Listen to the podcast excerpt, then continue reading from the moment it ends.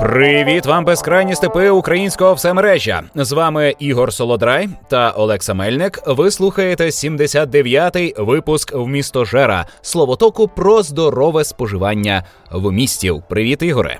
Привіт. Сьогодні ми хочемо розговоритися про одну коротесеньку темочку е, в рамках проповіді у містожирянства, а також розповісти про багато класного в місту. І як ми з Ігорем зрозуміли, у нас задофіга хорошого вмісту, який ми рекомендуємо. І ви такі можете слухати нас і дивуватися, звідки у цих двох засранців так багато вільного часу, аби так багато всього споживати і радити.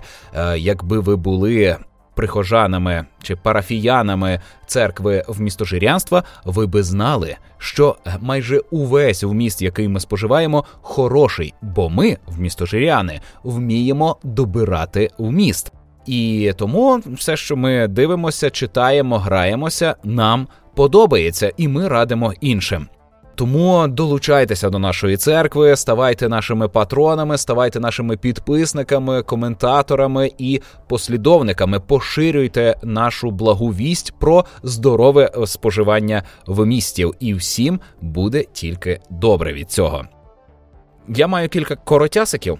Була перевидана книжка Сновида у пошуках журби. Це сталося кілька тижнів тому. А в посиланнях під цим випуском можете знайти посилання. Перевидання це вона просто вийшла в електронному форматі з альтернативною чорною обкладинкою. Оригінальна паперова книжка Сновида у пошуках журби біла, а в цифрі вона вийшла чорна.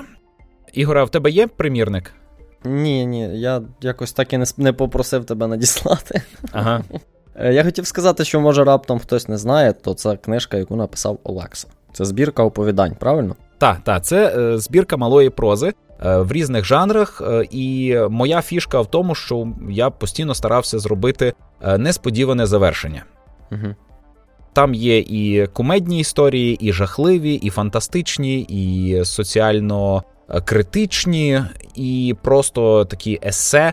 І ця книжка реально містить коротенькі історії. Я би сказав, що Сновида у пошуках журби це книжка про перетворення хлопчика на чоловіка, але не в сексуальному контексті. Це про mm-hmm. дорослішання. Бо, власне, і книжка писалася з періоду, коли мені було 16 років, до 22. Останнє оповідання я писав, коли вже був психічно врівноважений і одружений. Точніше, mm-hmm. одружений, а, тоді вже психічно врівноважений. Дру- дружина сильно допомогла в цьому. І спостерігати за тим, як змінюються ідеї від оповідання до оповідання, а вони так структуровані, якраз від найбільш агресивних до найбільш стриманих, зважених. І останнє оповідання це сповідь графомана. Угу. Трішки самоіронії. Та-та, е, здається, 50 гривень коштує е, цифра. Наші патрони від 5 доларів отримують у подарунок е, паперову книжечку, і я вже нарешті отримав один відгук за два роки існування в містожера. Дякую, дякую, дякую. Ну і другий коротясик цього випуску відбулася презентація мого коміксу. Уже. Точніше, не презентація, а анонс. В описі до цього випуску знайдете запис цієї трансляції. Ми зробили відеоконференцію за участі Богдана Кордоби. Та за участі Тетяни, але я забув прізвище художниці проєкту. В неї дуже крутий стиль. Вона малює комікси без контурів. Угу. Так, я бачив скетчі. Ну, ти кидав там. Так, щось. вона малювала один із кадрів коміксу просто під час трансляції. А загалом це була трансляція присвячена українським науково-фантастичним мальописам, точніше, мальописам про космос. А в нас був реальний учасник аерокосмічної царини України. Він запускає mm-hmm. в космос свої е, проєкти. Прикольно. Це пан Хмара. Е, він же автор ем, науково-популярного, науково-фантастичного коміксу Козаки у космосі. Доволі цікавий е, проєкт. В контексті цього ж випуску говорилося про інші анонси, окрім е, мого, але. Власне, треба сказати, про що йдеться. Це зоряний крейсер Мазепа.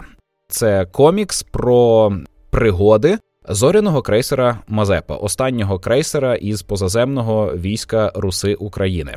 Є багато відсилок до козацтва, але тут козаків нема. Це не козаки у космосі. Це історія про українство, яке вже давно живе в умовах космічної експансії. Але тут історія про переслідування ворога, який колись ледь не знищив людство. І це переслідування здійснює саме команда українського крейсера, коли крейсери усіх інших держав землі відступили, бо вважають, що більше вже нічого тут не треба робити.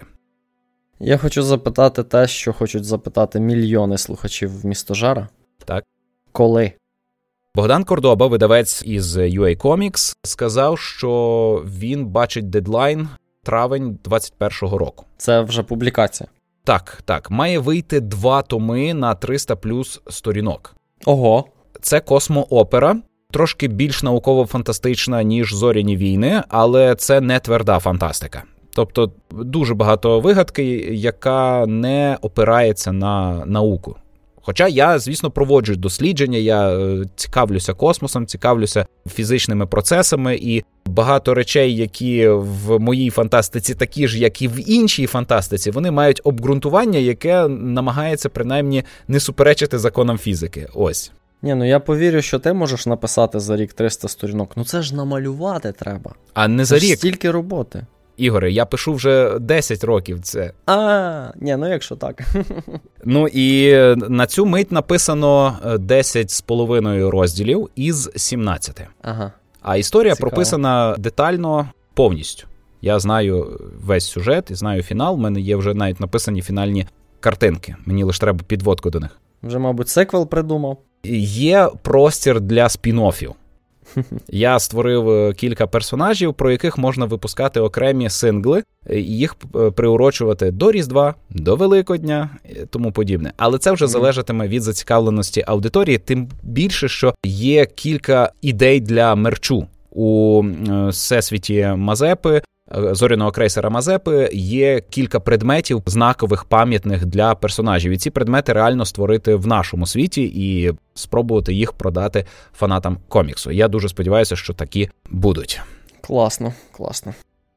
У мене зовсім короткий коротясик. Я в передпопередньому випуску згадував про продовження найкращої настільної гри у всесвіті Gloomhaven, яке називається Frosthaven. У квітні в нього була кампанія на Кікстартері. І закінчилася ця кампанія тим, що цей проект побив рекорд по кількості зібраних грошей в рубриці настільні ігри на Кікстартері. Ну тобто вони зібрали найбільше грошей саме в цій категорії, і е, третє місце взагалі з усіх проєктів, які були на Kickstarter. А зібрали вони всього майже 13 мільйонів доларів, там без кількох копійок. І там ну, є такий дуже радісний лист від розробника, що нічого собі, я такого не очікував, ну як таке буває. І вони з нагоди того, що вони побили рекорд, вони додадуть нового персонажа в гру. В принципі, це було не, не те, щоб зовсім не очікувано, тому що проект дуже популярний, але це круто. Це круто, що от у 2020 році можна прийти з настільною грою, яка проходиться, на яку потрібно потратити там 200-300 годин. І такий проект е, має таку популярність. Люди хочуть таке. Це круто. Угу. Ну, я вітаю тебе із. е, Я думаю, ти відчуваєш певну святковість у зв'язку так, з цим. так, трохи є. Я радію разом з тобою, переймаюся твоїм. Навчіться і ви так само перейматися чимось чиїмись радощами. Хоча вам, наприклад, може бути байдуже. Бо ось мені байдуже ця гра 300 годин. Ні, ні, ні. Хоча я десь не менше провів у Pathfinder, Угу. і в мене лишилося два сценарії, і це було сильно. А що, ви так і не пройшли?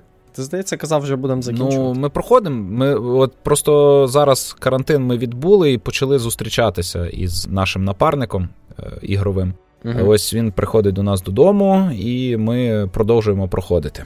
До речі, раз вже зачепили, то як часто ти граєш от в Pathfinder, наприклад? До карантину ми грали раз на тиждень, а на карантині граємо двічі на Мгм. тиждень.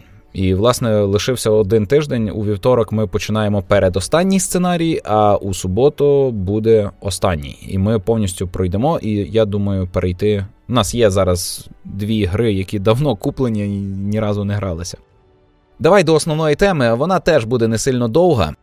Нещодавно Ну, за мірками в містожирянство, бо оскільки ми українці, а українці це позачасові істоти, то е, нещодавно було злито відео з проходження The Last of Us Part 2. Угу. Я думаю, ти не дивився, я теж не дивився. Не дивився, мені байдуже до цієї гри, я її не грав. Значить, я не дивився не з міркувань того, щоб вхопити спойлерів, е, тому що спойлерів не існує. Угу.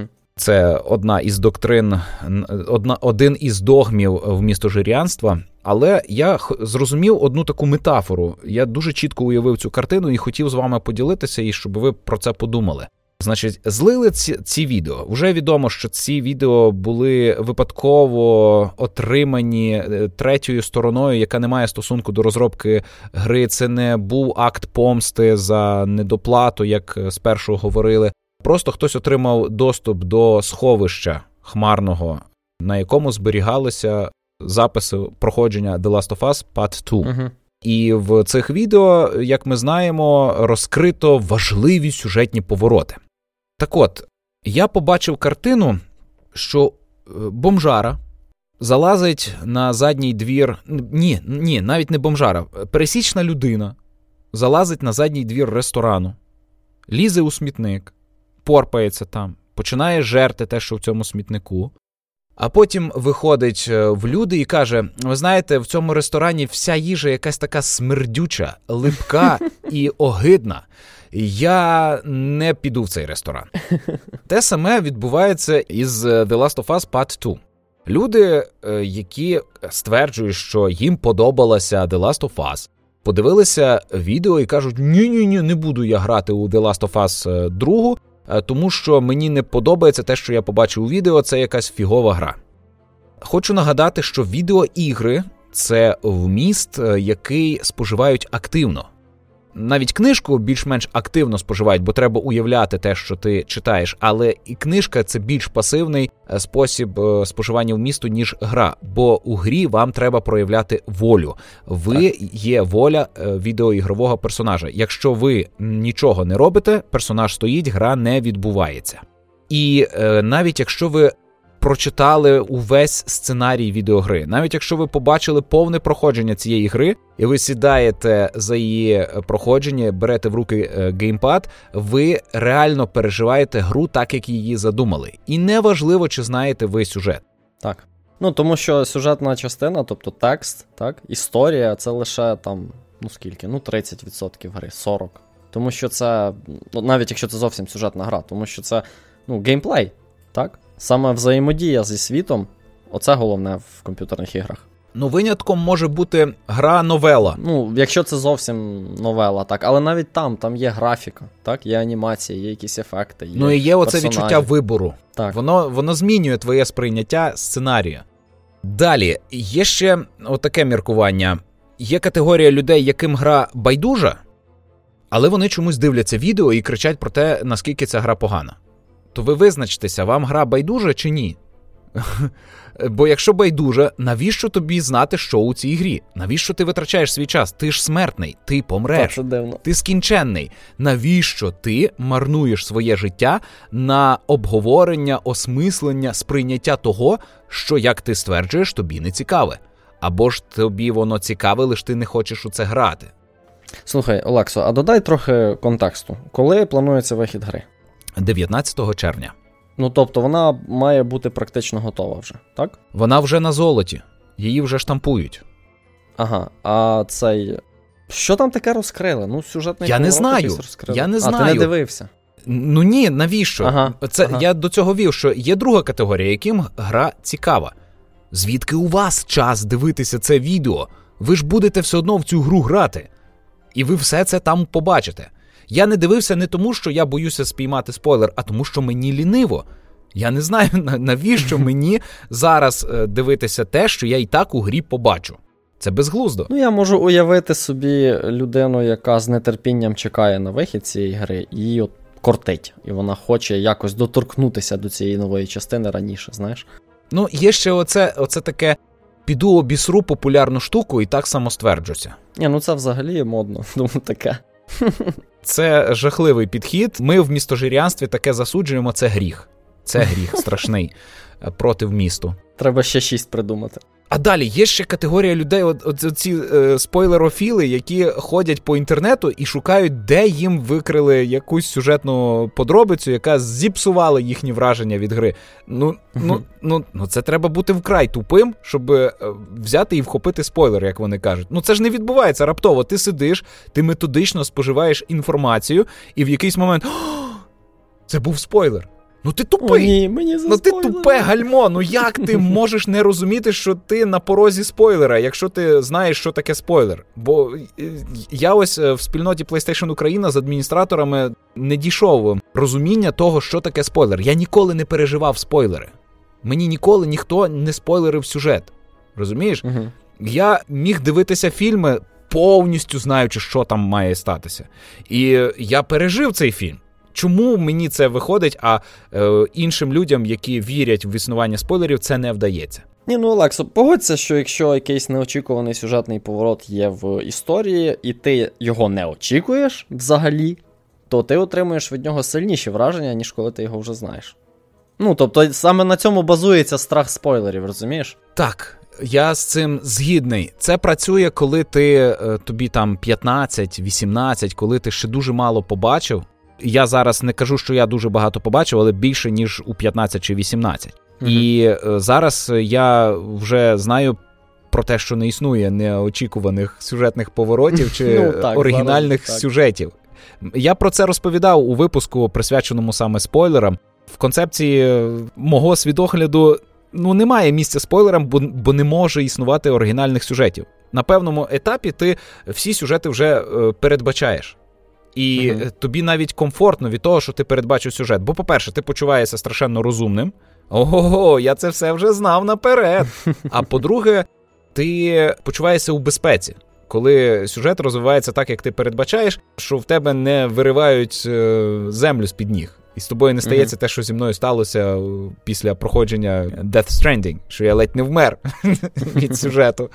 Ну, твоя таза в тому, що спойлер не настільки не не може бути спойлера, який зовсім зіпсує враження від контенту, так? Ну від так, місту. так. Так. Ну я згоден, в принципі. Я багато разів дивився фільми після того, як мені сказали, що там в кінці Супермена вбили, і було, ну, якось. Пофігу. Менше задоволення я не отримав від фільму від цього, розумієш? Я ще одне, е, що подумав про ці спойлери і зливи інформації. Якщо люди справді бояться спойлерів, чому існують ворожки? Хороше питання. Чому існує взагалі віра в те, що можна передбачити майбутнє? Чому існує віра в подорожі в часі? Чому люди хочуть дізнатися наперед, що з ними станеться? Але разом з тим у нас існує концепція спойлерів. Не розкривайте мені сюжет, бо ой-ой-ой. Що це таке? Що це за, за розлад? Чи це різні люди? Можна припустити, що це різні люди, так? Думаєш? Але не факт. А мені здається, не що факт. одні ті ж. Одні ну, ті ж. Що моя мама, наприклад, е, вона вірить у віщунство, пророцтво і е, цього Нострадамуса Нічого собі. Е, і іншу штуку, але разом з тим вона би не хотіла дізнатися спойлер фільму. Чому?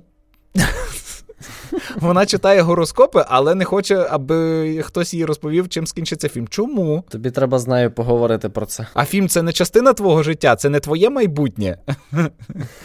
Я я не знаю, що це таке.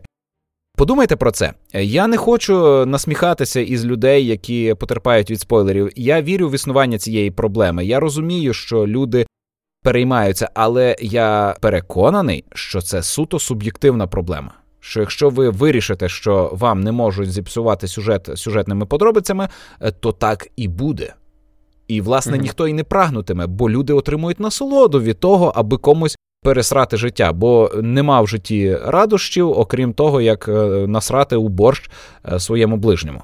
Це насправді цей е, мене перегукується з просто трольством в інтернеті. Ну тобто, так, коли так. людина приходить на форум, це кидає гімно на, на вентилятор і дивиться, тому що їй прикольно. Спойлери існують не тому. Що е, хтось хоче заспойлерити, а тому, що хтось боїться спіймати спойлер. А ви не бійтесь. Угу. Ви не бійтесь так. і не вірте в їх, в, їх, в їх існування. І тоді ніхто не намагатиметься. Ви створили цінність цим спойлерам. Відгородіться від цього. Перестаньте їх е, роздувати, перестаньте годувати цих тролів, які е, намагаються е, вам щось зіпсувати. Це хороший, хороше закінчення основної теми. Та давай дорадимо спожити, і тут ми сьогодні встигнемо усе. Якщо коротко, то я пройшов гру Sleeping Dogs Definitive Edition. Я її давно збирався купити, але все е, сумнівався, бо я не люблю GTA, а це гра у жанрі GTA або клон е, Grand Theft Auto. Угу. Її відрізняє від Grand Theft Auto те, що тут у персонажа є позитивна мотивація. Він не просто бандюк, він е, коп під прикриттям, який проник у тріади. І він е, намагається викрити всіх злочинців, пересадити їх і зруйнувати е, організовану злочинну групу. Я її давно придивлявся, і вона на розпродажах продається за 150 гривень у PlayStation Network. Я сумнівався, знаєш, ну куплю навіть ці 150 гривень, це не має значення, скільки вона коштує, але я куплю і розчаруюсь, я боявся. І тут до мене приїхав PSU Box, і в ньому було е, колекційне видання цієї гри. Значить, там е, книжечка з артбуком. Ну, якщо так, то це доля. Треба проходити так. Доля, так, мені судилося. Я втикнув цей диск, він дістався мені задарма. А як ви знаєте, якщо контент дістається задарма, то твоє е, відчуття цінності його е, майже нульове, і ти з більшою ймовірністю не зможеш насолодитися ним і спожити до кінця. Проте я гру пройшов повністю, навіть незважаючи на те, що дісталася вона мені задарма. Це сюжет драматичний про кримінал в умовах сучасного Гонконгу. Угу. Ви коп під прикриттям, який колись жив у цьому Гонконгу, потім поїхав до штатів. Його легенда, що він там був у бандах американських, і ось він повернувся додому, бо йому там життя не вдалося. І тут намагається знайти своє місце у банді Сунь-Он'ї, якось так називається. Мені гра сподобалася багатьма аспектами, і я давно не не отримував насолоди від перебування в відеоігровому сучасному місті. При цьому тут немає ні містики, ні фантастики. Е, є кунг-фу, але е, тут є майстер кунг-фу, до якого ти приходиш е, вивчити новий прийом. І він з тобою спілкується як справжній майстер. Знаєш, от він uh там намагається е, знайти в тобі цю психологічну частину твоєї майстерності, бо справжні бойові мистецтва вони опираються на волю і психіку людини, а не так, стільки так. на фізичний розвиток і спритність. І ось в цих діалогах відбувається класне розкриття персонажа і його мотивів, і все таке. Крім того, оскільки ми граємо за копа під прикриттям, коли він спить, йому сняться жахи, е, і він чує голоси людей, якісь уже померли, якісь е, приречені померти, він е, страждає від того, що він е, живе подвійним життям, і це у грі гарно передано. Але тут є і кайф від злочинного життя. Ми б'ємо морди різним чувакам, розпилюємо людей в дробарці, рубаємо їх тесаками. Ну, от оцей, оця жорстокість притаманна азійським фільмам. Мене завжди лякала так. азійська культура цією жорстокістю, що вони одне одного так легко ріжуть, Рубають. Так. що вони так не бояться крові. Е, мені здавалося, що азійській культурі це от притаманно, а нашій ні. Хоча це насправді не так, бо всі народи світу одне одного нормально так різали. Немає святих на, на цій землі. Нема і ніколи не було. Тут поганенько зроблене керування автомобілями, але воно достатнє для того, аби пересуватися по місії. В грі є гонки, е, є е, різні побічні завдання, є кілька е, розслідувань. Справжніх розслідувань ти приходиш на місце злочину, вивчаєш якісь подробиці, потім когось переслідуєш, встановлюєш жучки, але ти не дієш як чисто коп, а ти коп, який вдає бандита, який намагається сховатися і від е, поліції, і від бандитів. У мене те, що ти розповідаєш, дуже сильно асоціюється з LA Noir. Але це, мабуть, тому що це той самий рушій і ті самі розробники. так? А я не знаю, чи це той самий рушій. Ні? Ну, е, від Rockstar. Ні, ні, ні, це не це ж це ж Square Enix робили. А, це зовсім інше. Це Все, інше, тоді, так, тоді, так, так. Але ну, мотивом дуже дуже схоже. Ну, LA Noir, він е, суто про детектива. Так, так, я згоден. Так. Там нема бійок таких. Е, який росте в своїй е, детективній поліційній роботі. А тут е, людина, яка росте тільки серед бандитів. А коли йдеться про закон, то він діє всупереч тому, що відбувається, бо в них недостатнє фінансування, в них закривають uh очі, в них корупція.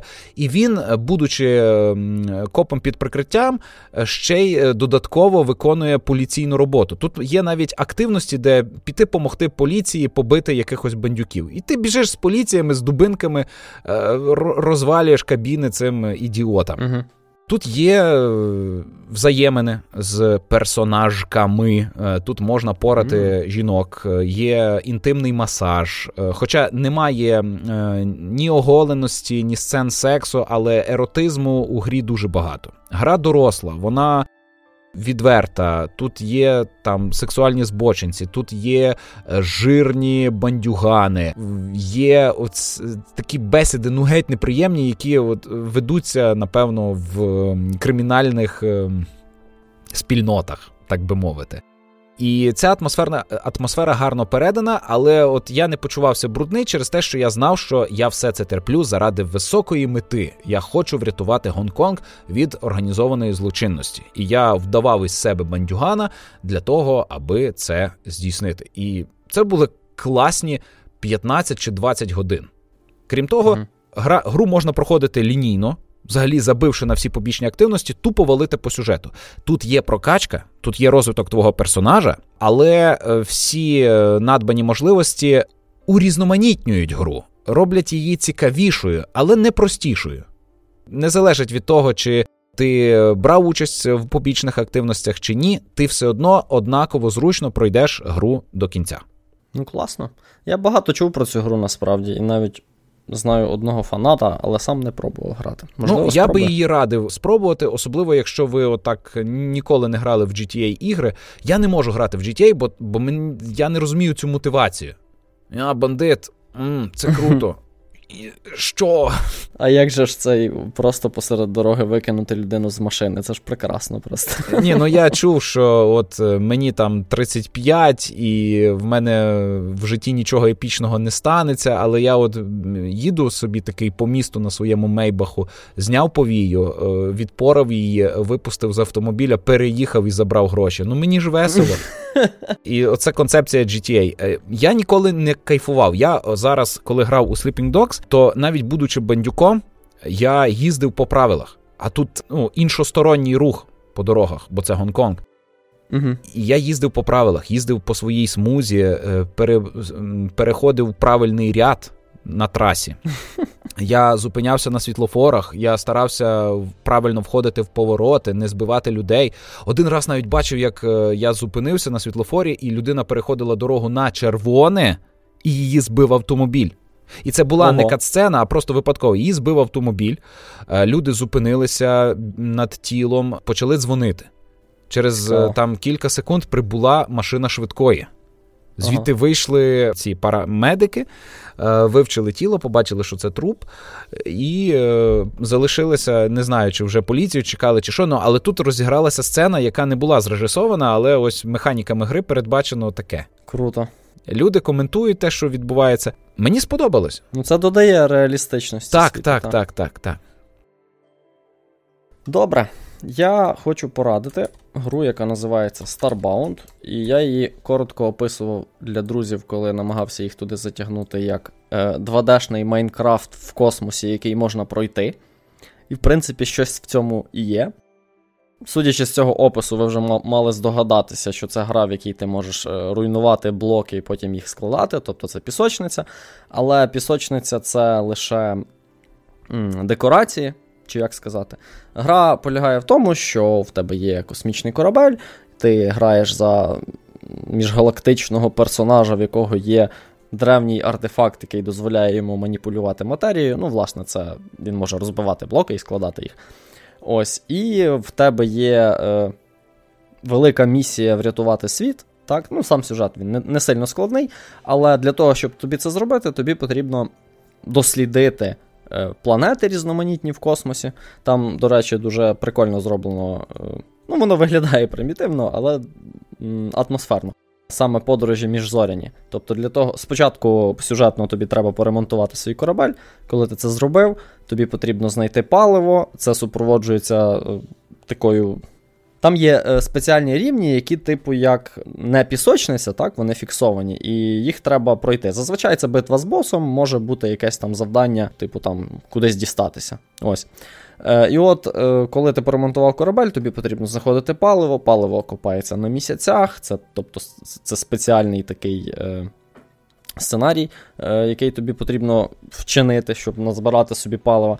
Ти можеш вибрати зірку, так, зірки там поділені на декілька типів, ну і ти між ними можеш подорожувати. В межах однієї зоряної системи ти літаєш між планетами. Якщо туди можна спуститись, ти спускаєшся, і це процедурно згенерована планета на якій монстри, е, всілякі ресурси, багато. Ну і власне гра побудована навколо цих спеціальних структур. Тобто там є, наприклад, лабораторія, в якій ставили експерименти там над мавпами. Там є раса розумних мавп, і це, типу, один із Е, прикладів їхнього світу. Є там океанський світ з підводним містом. Є планети, які повністю покриті лавою, і там можуть бути якісь партизани. Є радіоактивні планети, на яких е, лабораторії, в яких дослідники живуть, і вони там щось роблять на цій планеті. Ну от, е, власне, впродовж виконання сюжету тобі потрібно знайти там спеціальні ключі, артефакти древні, які відкриють тобі доступ до головного боса. І для того, щоб це зробити, тобі потрібно досліджувати різноманітні планети. І це дуже цікаво. А сюжет тут е, сюжет чи якась симуляція сюжету? Ні, ні, це сконструйований сюжет. Кожен артефакт для того, щоб його знайти, тобі потрібно перемогти боса. Тобто е, там цикл такий: ти спочатку повинен знайти різноманітні е, зачіпки, так, різноманітні історичні якісь факти про расу якусь конкретну, так? Тобто треба знайти планету, на якій вони живуть, і там познаходити різноманітні предмети. Там там книжки є, можна книжки читати, тобто там навіть є лор, але я в нього не сильно заглиблювався. І коли ти зібрав достатньо доказів, ти ніби як знаходиш місце, де знаходиться цей артефакт, який тобі потрібен, і зазвичай, щоб його дістати, тобі потрібно перемогти боса. Бої з босами дуже круті, такі ефектні. Це Вони виглядають як платформер, так? Тобто в тебе взагалі гра виглядає як платформер, тому що це 2D-шний Майнкрафт. Ось. Але от саме бої з босами це такі класичні е, бої з босами в платформерах. Якщо ви грали якісь мегамени і от щось mm-hmm. в такому стилі, оце дуже схоже. Е, там є декілька типів зброї, є ближня, є дальня, там е, різноманітні пістолети, автомати. До речі, лут е, якраз автогенерується, як в Діаблі якийсь. Є навіть е, магічні патериці, так? які вміють там кастувати якісь спеціальні штуки, теж цікаво. Ось, І це от сюжетна частина, і, власне, цим вона мене е, затягнула, тому що е, от Майнкрафт я люблю, так, але я не можу його багато грати, тому що він не закінчується, і це мене гнітить. От. А тут я знаю, що от буде точка, коли я скажу, ну все, я Starbound пройшов. До речі, про те, що гнітить нескінченна гра. Я придумав е, таке вирішення. Нескінченна гра е, проходиться рівно в той момент, коли ти вважаєш, що мені досить. Геніально, Олексу, геніально. Як ти до цього додумався?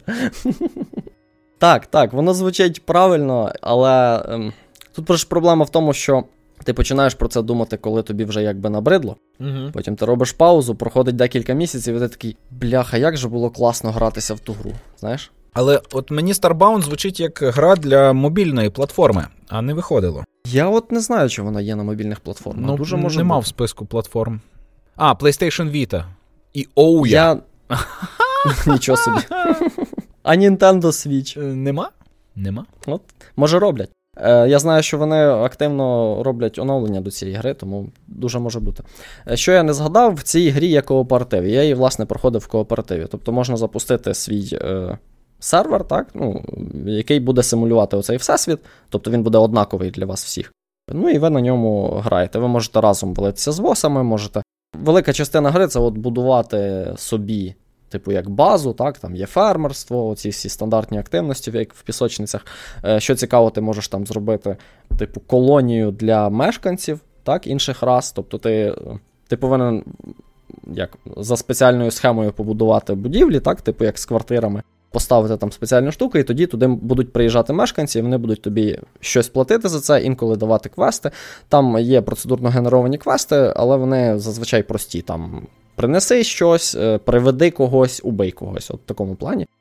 Ось, прикольно, що виконавши декілька таких процедурних квестів з одним конкретним персонажем, він може захотіти до тебе приєднатися і навіть може ходити велитися з тобою. Це прикольно.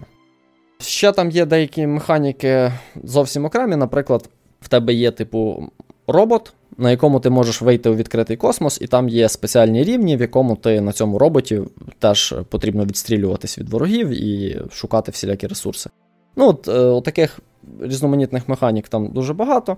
Думаю, вже забагато заговорив про цю гру. А наскільки гра лояльна до гравця? Наскільки вона прийнятна для ем, казуалів? Ой.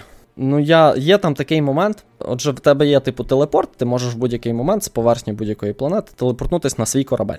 Угу. Але якщо ти залізеш під землю, а це те, що тобі треба робити, щоб копати ресурси, то ти не можеш нажати телепорт просто так. Ну тобто тобі потрібно е, мати, типу, простір до неба.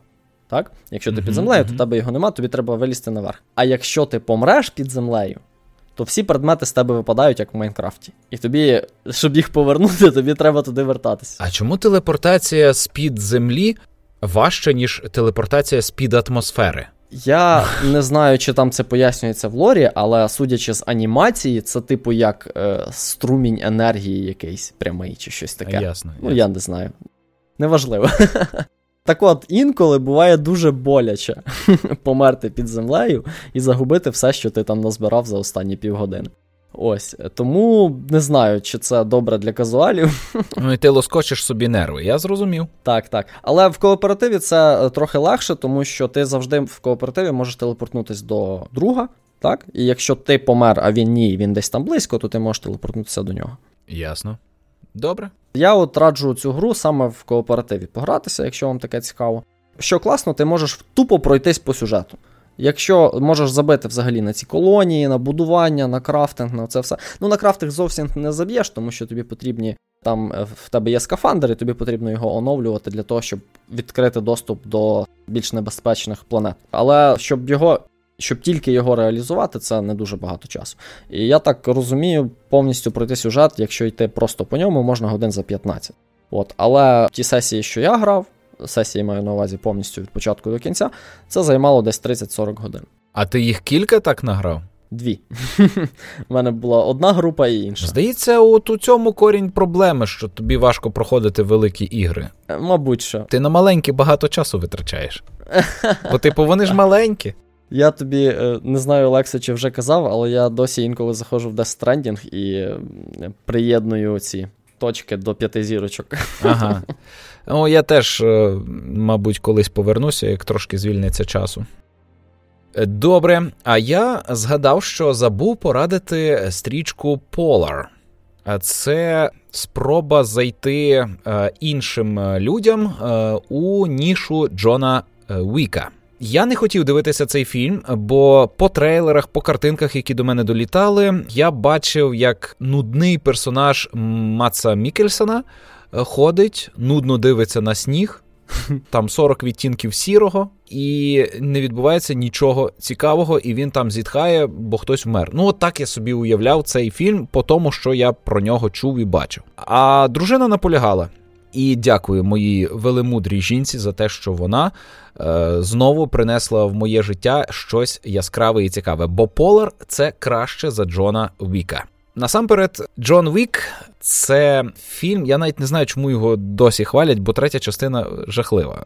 Не знаю, я бачив тільки першу, і вона мені дуже сподобалася. Вона супер крута. Це Для мене це був такий комікс екшн. Так, Ось. це перша частина, я я згідний, вона була дуже крута, це комікс екшн, але е, до третьої частини вони просто забули, що людям потрібно ще якийсь сюжет і діалоги, і у них без кінця йдуть оці бійки, бійки, бійки. І ти такий, ну добре, добре, давайте пропустимо. Там, коли вже ці всі помирають, ага, так, вмерли, добре, говоріть, розказуйте мені сюжет.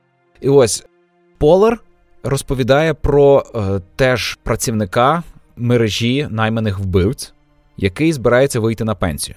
У них є механізм виходу на пенсію. Тут нічого такого. Це він не намагається зіскочити з криміналу, а його не пускають. Це не та історія. Він реально виходить на пенсію, бо він вже своє відслужив. І тут така справа, що керівник організації задумав ліквідувати кількох е, своїх найманих убивців, які виходять на пенсію, аби забрати їхній пенсійний фонд. Угу. І за рахунок цього там переінвестувати гроші. От, От таке. Типу, йдеться про те, що е, грабують пенсійний фонд найманих убивців. І по, по героя Маца Мікельсена відправили бригаду е, дуже яскравих пістрявих найманих убивць, але молодих. А він уже не молодий. Ну, на пенсію чоловік виходить. Він збирається там жити у е, глушині, е, він е, пробує завести собаку, і в нього з собакою нічого не виходить. І це така насмішка над Джоном Віком, що я вам передати не можу. Просто з перших кадрів фільму нам показує, що ну, чистий Джон Вік, похмурий дядько, який е, ховає в пам'яті спогади про щось. Ми дізнаємось пізніше про що, а може не дізнаємось, це загадка. Він заводить собаку, а потім з просоння застрелює її. Тупо сам. Сам. Випадково. Але це не комедія. Це теж комікс екшн про. Я не знаю, чи є комікс, ну воно тупо виглядає як комікси. Угу. Мац Мікельсон, на відміну від Джона Віка, у прекрасній фізичній формі. На нього приємно дивитися, коли він голий. А він у цьому фільмі голий бігає по снігу і вбиває людей, які застали його просто під час сексу. І це мені нагадало сцену із ем, пристрель їх усіх. Не знаю, пам'ятаєш, там є сцена, де він порує Моніку Белуччі і, не виходячи із неї, розстрілює нападників, які штурмують е, їхню спальню. Це було фантастично. Це завжди весело. Так, Так, а тут є сцена, де він прикривається голою жінкою, яка є підісланою найманою вбивцею, де ну. Це треба бачити. В нього чудова фізична форма, він гарно тренований. Бо зазвичай, коли людина в його віці ходить в довгому плащі, який на кілька розмірів більший за нього, то ти розумієш, так, він приховує або зайву вагу, або те, що він ну, старий, і в нього вже все пообвисало. І тут він скидає з себе одяг і.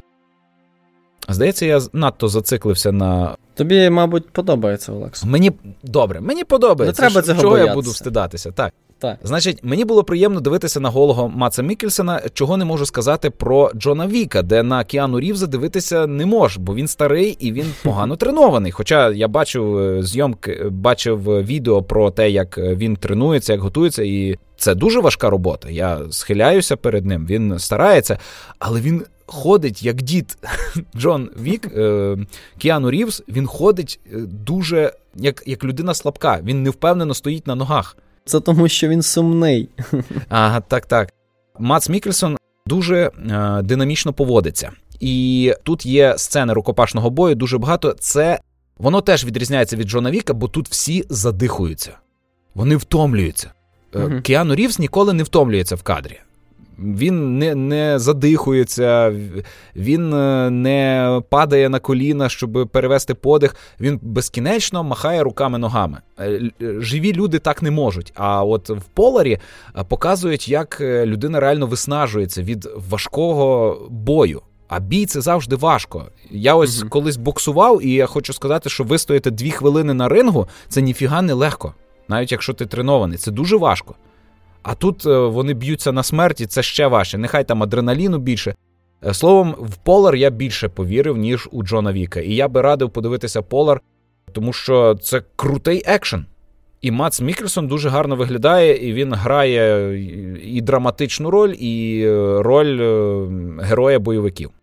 А ще на тижні я подивився фільм, який теж вписується в концепцію цих Джонів Віків, Поларів. Це стволи Акімбо з ем, Редкліфом, е, він же Гаррі Поттер, у головній ролі. Mm-hmm. Ти не бачив?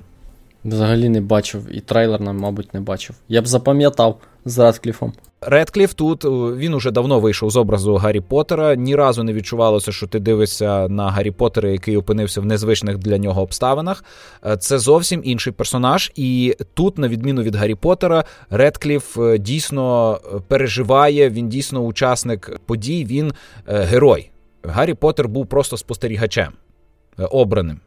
Я відкрив, побачив оцей кадр, там де він в халаті і в тапках. Цей кадр я точно бачив. От, але фільм я не бачив.